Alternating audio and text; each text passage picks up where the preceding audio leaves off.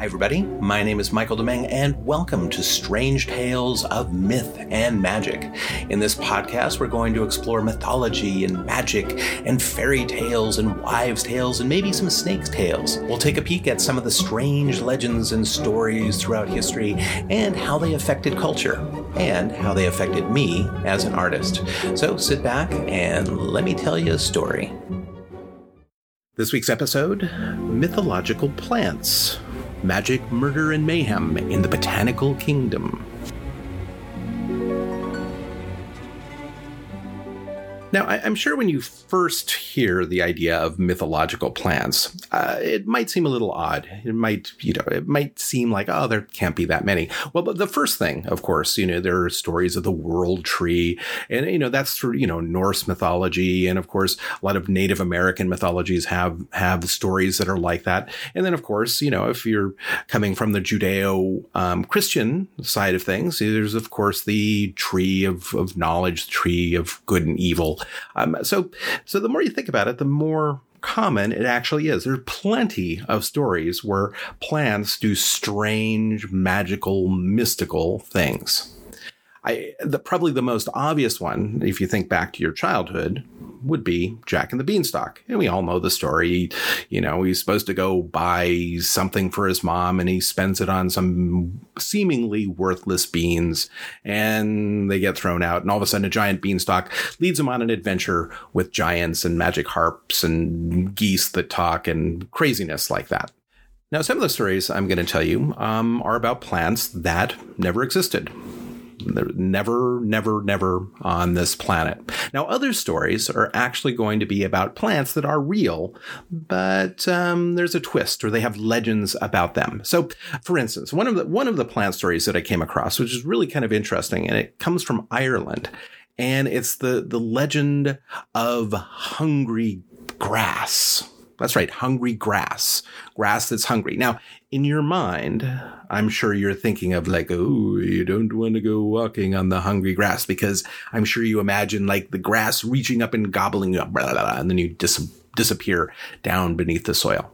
And you could not be further from the truth. This is absolutely not what hungry grass is about. It's also called famine grass is another term for this particular legend and lore. And and the story is, is that if you go wandering, you know, through the hills or the countryside, um, you have to be careful of certain patches of grass. Not because they'll gobble you up, but because if you step on them, you will be consumed with hunger. You'll have this insatiable hunger. You'll need to eat. Like, give me a Big Mac and give it to me right away. Now, some variations of this legend is that, you know, once you pass over it, um, you're fine. You know, your hunger goes away. And, and they do recommend if you going through a long stretch of this hungry grass, you know, bring some snacks, you know, bring a little snack pack. But there's another legend that says, no, if you step on this grass, you are going to be plagued with hunger till the day you die. There's nothing you can do to stop this hunger. You can go to the biggest Thanksgiving feast that you've ever had, and you're still going to walk away like you never ate anything. Now, the question is, what made this grass? Where does this grass come from to do such a devious thing where you can't get enough egg McMuffins? Well, there's a few variations of this of this tale, and one is is it's evil fairies evil, malicious fairies lurking around trying to mess with us people. And, you know, it might be you walked across their land. This is my land. You stay out and now you're going to be hungry. Um, now there's another variation of this tale that basically says that, um, when you are walking across a field and there are buried bodies that had never received last rites, um, and never been blessed. If you walk near that body um, on a patch of grass nearby, that's when you get the hungry grass curse. Bum bum bum. Now the bummer is is that I've yet to come across anything that describes what hungry grass looks like. As far as I can tell, it looks like any old grass. So you could have this big open field and it could be like little landmines waiting to give you hunger. So, uh, another weird plant that I came across in, in my research for this podcast about a plant called Raskovnik. Now, Raskovnik is, uh, uh, to describe it, it's hard to describe. Um, it's indescribable or difficult to recognize. Let's put it that way. It, it, might look like a number of different things. So if you go out looking for it, chances are you're not going to recognize it. Now, in some cases, it, it is said to look something like a four leaf clover, but it seems to be not consistently that. The best way to find it is um, chatting with your underground subterranean creatures, because it said that a number of those can actually recognize it. Now, what you might be asking is, well, who cares what this plant looks like? What's the big deal about it? Why, why do I even want to find it to begin with? Well, the thing is, the cool thing is, is that this plant, if you have it, it will open any lock and it will open anything that's closed. You got a boulder in the way of a cave that you want to get into. You whip this plant out. Boom, it's open. You got a little little treasure chest you need to get open. You whip out the old Raskovnik and boom, you're in. So you could imagine if you were a treasure hunter, why this would be something you would try and get. Now, in Bulgaria, uh, they believe that it's actually tortoises that can can recognize this particular plant. So they've come up with clever ways to figure out where the plant is in the fields because it's actually said to be quite prevalent. It's actually said to be everywhere. You just don't know. So what they do is they find a tortoise that that has eggs. You know, it's sort of nesting with its eggs.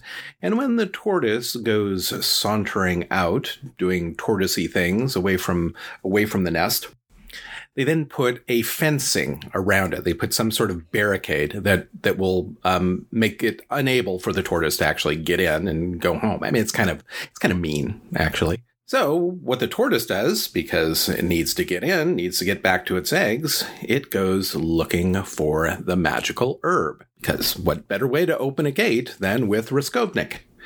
So the treasure hunters follow the little turtley around until they see where it's getting its stash of Raskovnik. And then they take it and then they then they go and open treasure chests or raid vaults or whatever they're going to do with it. I mean, it's pretty smart. I mean, if you're a jewel thief, you know, you get yourself a turtle, a pregnant turtle, and um, you're set. In the Indian Ocean, off the coast of eastern Africa, there's a group of tropical, beautiful tropical islands called the Seychelles. And these islands um, have some magical little plants of their own. And, and these are actual plants. This is actually really in existence. Um, and they're called the coco de mer. Now, in the water, you might see what looks like little bottoms now I'm, I'm talking like human bottoms, like mostly it's sort of a usually described as sort of a woman's torso, but but her behind, floating in the water, and and these bottoms are are good size. They're they're actually about anatomically correct. So they look like somebody is mooning you from the water.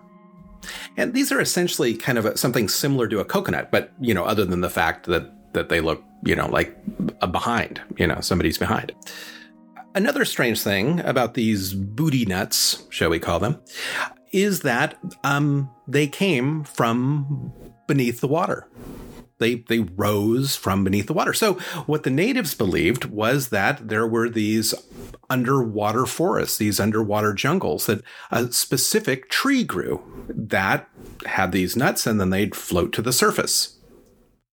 Now, another thing that they believed was that this tree, this underwater tree, was also the home of Garuda. Now, Garuda is a giant bird like creature that is found in um, Hindu lore, and it's massive. It's uh, it, it's this massive thing that can eat tigers and it hunts elephants, and so it's no it's no teeny tiny bird.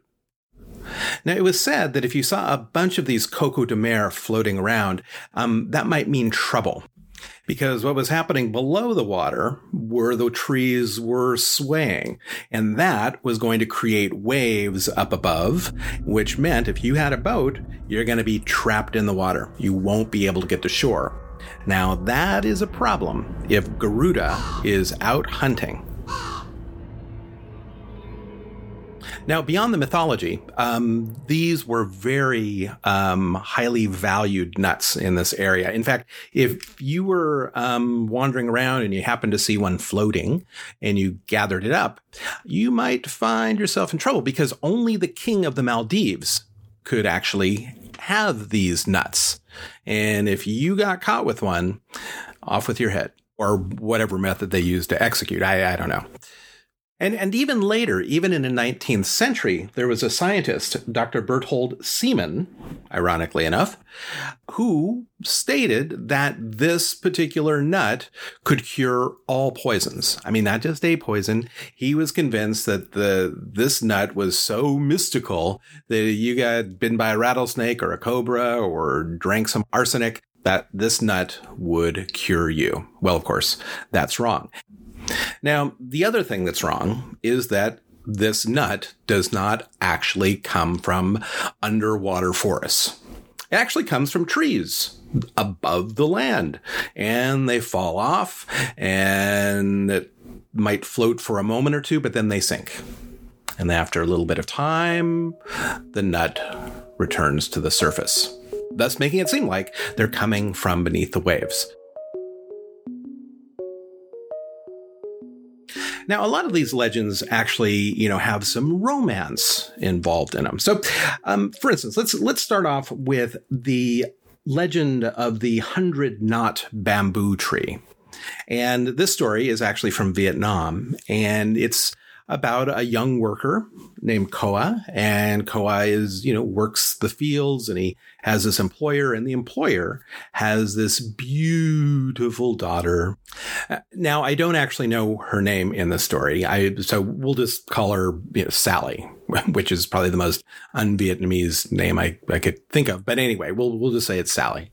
So Koa decides to ask his boss, um, we'll call him Mr. Big, um, ask Mr. Big if, you know, he can marry his daughter. I, I want to marry your daughter. Uh, I'll be a good husband. And Mr. Big's like, you know, um, yeah, all right, I tell you, if, if you get me the hundred knot bamboo. It's a, it's a mythical bamboo that has a hundred little seams. If you can bring that to me, you can marry my daughter. Um, Koa, being a little bit uh, naive, I suppose, goes off on his journey looking for the hundred knot bamboo. And of course, he doesn't find it because it doesn't exist. It, it, it does not exist. And so he's, a, oh man, he's a wanny baby. He's crying. I don't know where it is. Well, the Buddha, that's right, the Buddha actually appears and said, Hey, what's going down? What's shaking? What's matter? He's like, I'm looking for this, this hundred knot thing and I can't find it. And, you know, he's crying and Buddha's like, dude, don't cry. Um, Get me um, a hundred little stems of bamboo. Just give me a hundred of them. Bring them over here. Koa does that. And then Buddha's like, okay, line them up in a row, you know, end on end, end, end, you know, so a hundred, one long thing. Koa does that. And then the Buddha says, okay, now what you need to say is stick together, stick together. And Koa does. He's like, stick together, stick together. And sure enough, all the bamboo attaches to itself. And he's got one big honking hundred knot bamboo. And Buddha's like, there you go, dude. Go get the girl. And, uh, you know, Koa's like, all right, awesome. And he starts to carry the bamboo and the thing is hard to carry. You know, it's this huge, long thing. It's, it's awkward. It's difficult. And, you know, how do you carry this thing? And he goes back, I can't carry it. I'm never going to get the girl. And Buddha's being chill. like, dude, just set it on the ground again and say, unstick, unstick. Sure enough, Koa does that. Unstick, unstick. They all come apart again. So Koa gathers up the bamboo and heads home as fast as he possibly can. Now, meanwhile, Koa's employer, Mr. Big, has been busy trying to marry off Sally to the local chieftain's son. Now, when Koa finally gets back to his village, the, the, wedding is just about to start. And he comes running up to Mr. Big and saying, Hey, Mr. Big, I, I've got your bamboo. And he lays out in a row all the little stalks. And Mr. Big's like, I, I didn't, I, I, didn't want a hundred little stalks of bamboo. I wanted one long stalk, a hundred knots. You, I'm sorry, you can't marry Sally because you didn't do what I asked. So sorry, so sorry. Well, Koa then immediately says, "Stick together, stick together," and there they are. He's got the hundred knot bamboo. But that's not all. Mr. Big is also attached to the hundred knot bamboo. And then the chieftain comes running over to, to help Mr. Big. And he, he reaches over to, to, to help pull him off the bamboo. And just as he does that, Koa says, Stick together, stick together.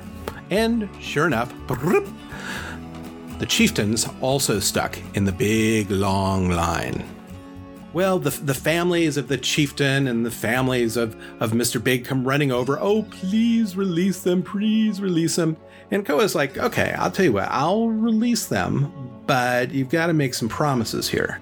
First off, I get to marry Sally. And second off, I don't want any sort of vengeance. I don't want any sneaky stuff. So you promise that, I'll let them go. They agree, and unstick, unstick, and everybody's released. And Koa and Sally get married on that very day. So now that that fable is is not necessarily the, the plant that's magic. It's just a plant that happens to be around when magical words are, are spoken. So I don't know if that technically counts in the mythological um, plant thing, but I slid it in there anyway. So there is one though, um, a story that comes from the Carpathian Mountains. So actually, the area where the Dracula legends come from, and that is um, about um, something called the fern flower, um, also known as the the Chervona ruta. Now, this flower is actually a real flower. It's related to the rhododendrons. Um, but the legend is that this flower only blooms once a year, only blooms on the summer solstice. And in some versions, it's actually, it's a normally a yellow flower, but on that one day, um, it turns red, turns into a bright red coloring. Now, this is a rare flower. you know, it's on sort of the mountaintop. So it's a very, very rare flower. So it's often hard to get to.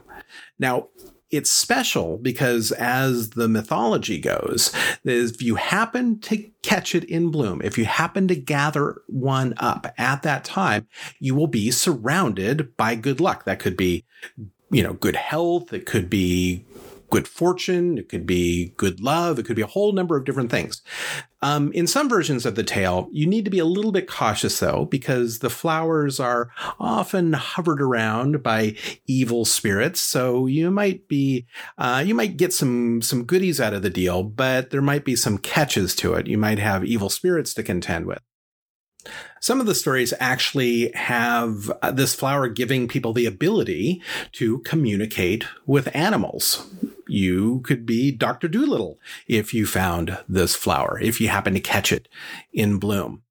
There's a romantic tale associated with the fern flower, and this is one which there are two young, two young lovers, and then one day um, the boy, gets captured and he's sold into slavery to the Ottoman Turks.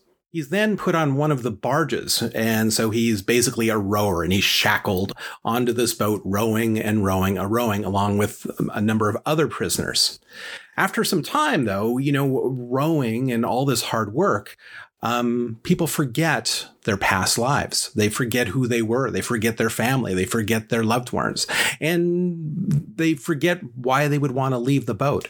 And so um, often they're unshackled after a certain amount of time because they have no place to go, no place they remember.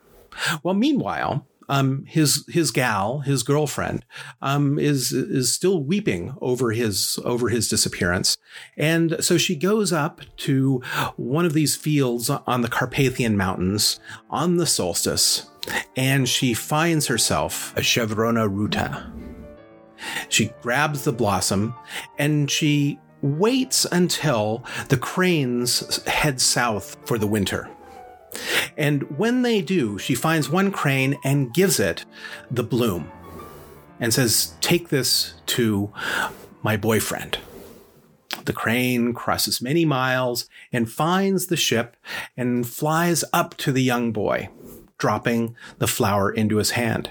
Well, suddenly, he remembers everything. He remembers who he is. He remembers his girlfriend. He remembers that he does not belong on this barge. In fact, all the prisoners regain their memories. So, banding together, they rise up, kill the guards, and take over the ship. And then, after years of captivity, they head home. The flower, a symbol of their freedom, is placed prominently on their masthead.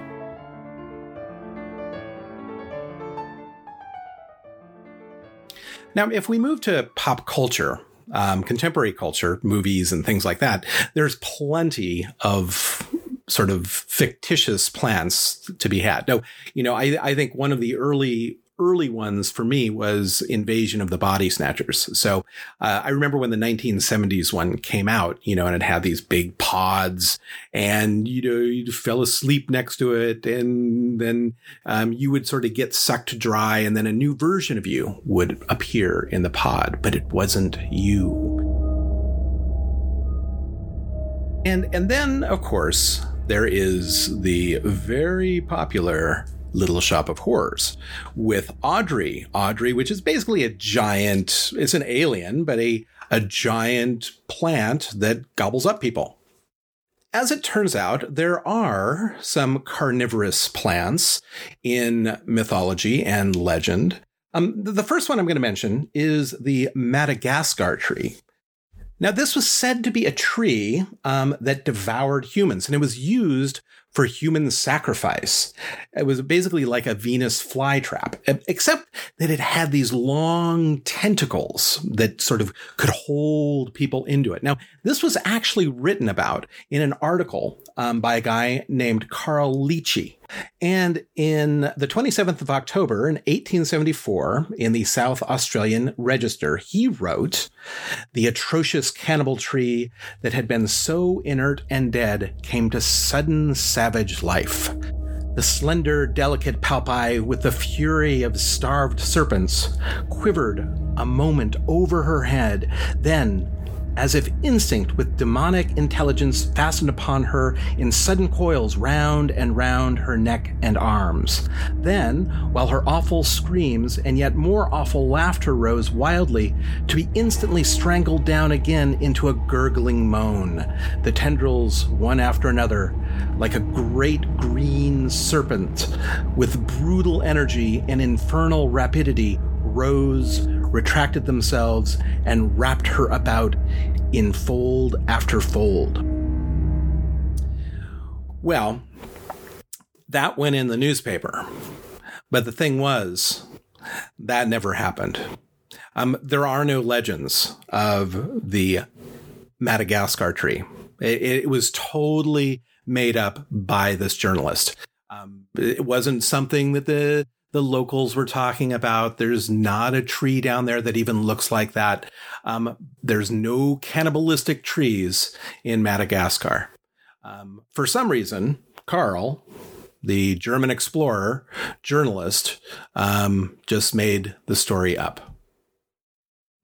Now, as to why this German explorer decided to make up this tale, um, I never came across any information relating to that. I never came across any information to say this is why he did it. I, would sort of suspect that he was given some money to tell a wild tale that probably would sell some newspapers. So, although the Madagascar tree was not associated with any known mythology, um, that doesn't mean there are not vampire plants In fact, there are vampire pumpkins that roam around the Balkan regions.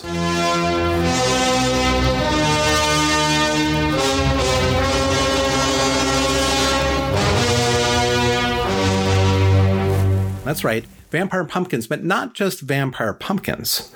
Vampire pumpkins and vampire watermelons. Now, I know this sounds strange, but these are legitimate legends. Now, of course, this is coming from an area that is um, well versed in vampire lore. So, if you can't have vampires, why couldn't you have vampire vegetables. That's perfectly legitimate. It, when I heard about this, it reminded me very much of the film Attack of the Killer Tomatoes, which has often been called the worst movie ever made. If it's not the worst movie ever made, well, it's pretty darn close. Uh, the idea is that there are these possessed tomatoes that go on a rampage. Attack of the Killer Tomatoes. Now, perhaps they got the idea for this film from the vampire pumpkins and the vampire watermelons. But, but basically, how you get a vampire pumpkin and a vi- vampire watermelon um, are melons and pumpkins that have been left on the vine during a full moon. So, you know, after, you know, if there's a full moon, you make sure you want to pick those watermelons, pick those pumpkins. Now, the way you can tell if it's turned vampiric is that you'll see little red speckles. And those red speckles are blood. So, what happens if you get vampire pumpkins? Well, you get mayhem around the farm because what happens is you get these sort of moving pumpkins or melons that sort of will start huddling together. They form little circles next to each other, and you'll hear them making sounds going brrl, brrl, brrl. That's the sound they're said to make when they get together. Now, are they a danger? Well, a part of that depends on who's telling the legend. Now, I've heard some versions of the story that say, yes, they are a problem because if you eat a vampiric squash, um, you have the risk of turning into a vampire. That's rarer. Um, that that's one of those. That's one of those legends that is not as common. Um, more common is that these are just bad luck. You don't want them around. They're, uh, you know, they, they, they will create a, a, a shadow over your farm. Now, probably even more common is that these things are just a nuisance. They don't really do much. They don't do any harm. They're just a nuisance. They might scare the sheep. They might scare the cows. They might break down little chicken coops and things like that. But they're not really any danger. But nonetheless, you probably don't want them around because they're, you know, they're a pest. So how do you get rid of a vampire pumpkin? Well, what you do is you get a big pot of boiling water and you plunk the pumpkin or the melon into the pot and then you take a broom and you basically have to keep it submerged so below the boiling water. And you do that long enough and no more vampire pumpkin. And as far as i understand very edible at that point too. I have to admit that I was a little bit disappointed um, learning more about vampire pumpkins and finding out that they didn't um, creep around, draining draining the blood of people. And you know, I was hoping that you know they'd be lurking over people as they slept, and they'd wake up and there was a pumpkin, maybe carved like a jack o' lantern. But no, not as exciting as all that. Well, that's but a smattering of some of the botanical, magical, mystical plants that are that we find in mythology and legend and and that sort of stuff. Um, I thought we'd save some other tales for a future date because we we haven't even addressed magic apples, for instance, and that could probably be a podcast on its own. So for now, let me just say, beware of the pumpkin you pick, for it may be your last.